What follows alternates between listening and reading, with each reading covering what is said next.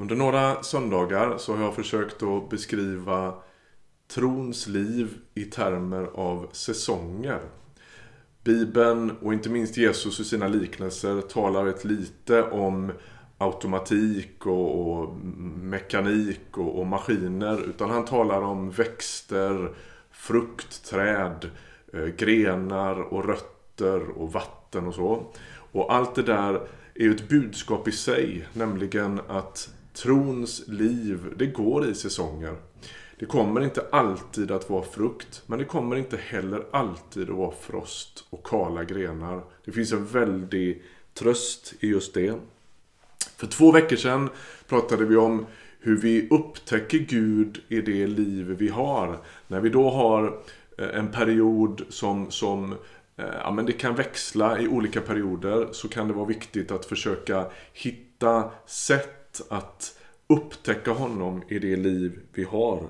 Och förra veckan så pratade jag en del om rotsystemet. Om vikten av att borra djupa rötter. Och att bibelordet och kärleken till skriften blir en viktig sak för att det ska kunna ske. Det är där jag får hjälp med mitt näringstillförsel. Så är det. Och idag skulle jag vilja stanna lite särskilt vid en säsong i livet som är ganska kärv. Det är det som har med öknen att göra. Gång på gång i Bibeln så talas det om den där ökenerfarenheten. Israels folk, de befinner sig där. De gör djupa erfarenheter av Guds makt där. De gör djupa erfarenheter av Guds trofasthet i öknen. Men de är också med om att Gud känns väldigt avlägsen och i värsta fall till och med tyst. Det är i ökenperioderna i livet som vi fruktar att vi glömts bort. Till och med av Gud själv. Också Jesus befinner sig ju i öknen. Han frestas där av djävulen. Och hela kyrkans historia berättar om ökenperioder för människor och vad de människorna har lärt sig i de ökenperioderna. Förr eller senare är varje människa med om någon slags ökenfärd. En bibelvers som har varit väldigt viktig för mig och som jag personligen tycker väldigt mycket om. Den är hämtad ur Hosea bok. Hosea är gammaltestamentlig profet. Och han hjälper, eller Gud hjälper genom Hosea Israels folk att förstå vad det är som händer när de är med om ganska svåra förluster i livet. Och det står så här, vers 14 i Hoseas andra kapitel. Därför ska jag locka ut henne i öknen och söka vinna hennes hjärta. Det är oklart vem som sänder förlusterna i våra liv. Där duckar faktiskt ofta Bibeln. Nej, frågan är vad som händer med oss i de här perioderna av förlust och öken. Den där varför-frågan som vi ju så gärna stannar vid. Varför händer detta? Vad beror det på att jag är med om detta? Och vi liksom försöker att hitta väldigt eh, vattentäta orsakssamband. De är Bibeln inte lika intresserad av. Utan det verkar som att det som är grejen är vad sker med oss? Och hur upptäcker vi Guds handlande till och med i en ökenperiod? Hosea menar att Gud har ett alldeles särskilt ärende till människan i öknen. Han önskar tala till och han önskar vinna människans hjärta. Jag tänker att det vi är med om nu i en sån här period av nedstängning och isolering och karantän för många människor är en slags ofrivillig ökentid. Jag skulle vilja ge dig några korta kommentarer om min egen, ja, men, några saker som jag tycker att jag har iakttagit i mina ökenperioder. Också jag har haft en del sådana. För det första, i öknen riskerar vi att förlora orienteringen. Det är helt enkelt svårt att navigera när det blir ökenperiod. Tid och rum förvirrar oss, åtminstone initialt. Det är så det är. Och jag tänker Jag har ingen bra lösning eller, eller liksom hur det där skulle underlättas. Jag bara konstaterar de flesta människor är med om det. Är du där just nu i livet? Det måste ju inte nödvändigtvis handla om Corona. Det kanske är något helt annat som har fört dig ut i ökenperiod. Är du förvirrad? Är du osäker? Känner du rädsla? Känner du att det är svårt att navigera? Ja, jag vet. Så kan det vara. Det andra jag skulle vilja säga till dig, det är motstå frestelsen att fly. När man är i en öken så är det ju så att allt gräs är grönare än sand.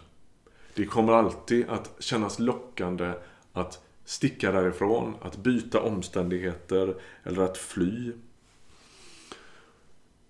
En grupp i kyrkans historia som kan hjälpa oss en del med detta, det är de som kallas för ökenfäderna.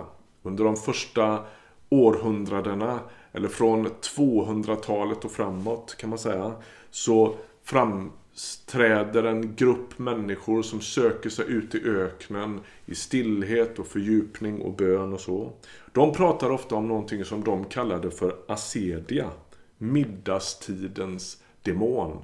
Det är när ledan liksom överfaller en. När rastlösheten sätter in. Det är då man söker förändring till varje pris. Och det är då flyktbeteendena vaknar i livet.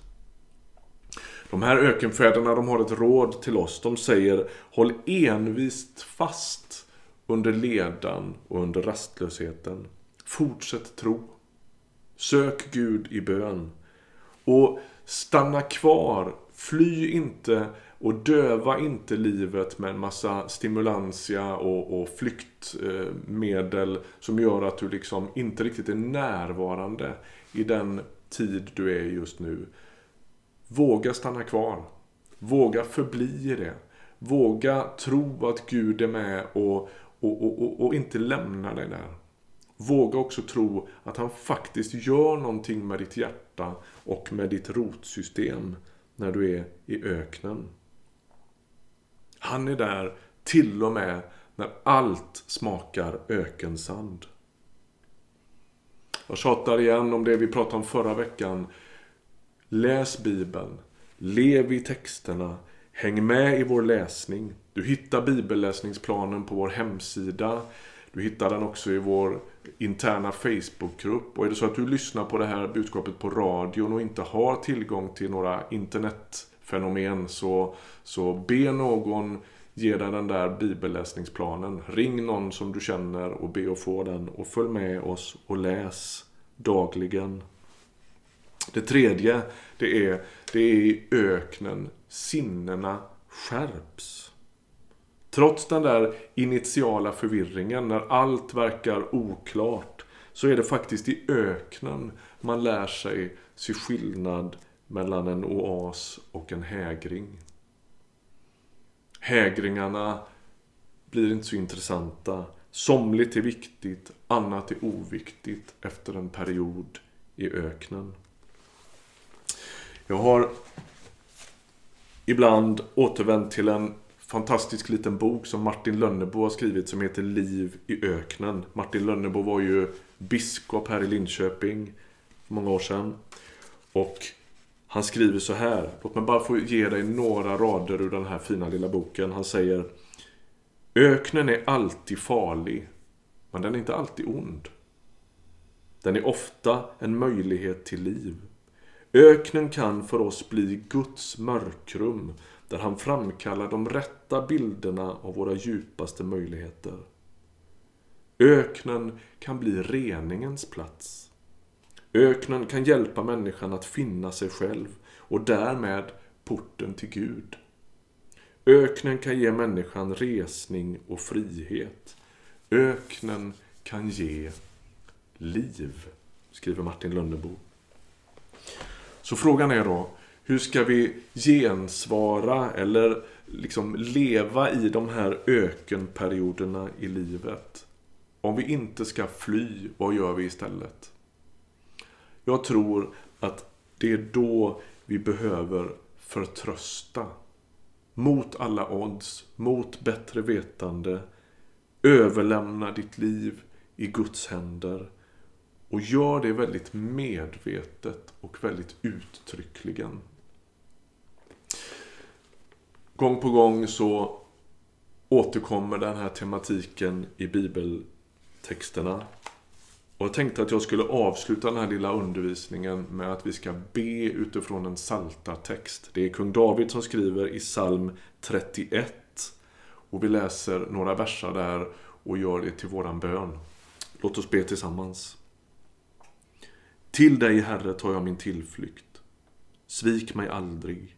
Du som är trofast, rädda mig. Lyssna på mig, lyssna till min, skynda till min hjälp. Var min klippa dit jag kan fly. Borgen där jag finner räddning. Ja, du är min klippa och min borg. Du ska leda och styra mig, ditt namn till ära. Du ska lösa mig ur snaran de gillrat. Du är min tillflykt. Jag överlämnar mig i dina händer. Du befriar mig, Herre, du sanne Gud. Amen.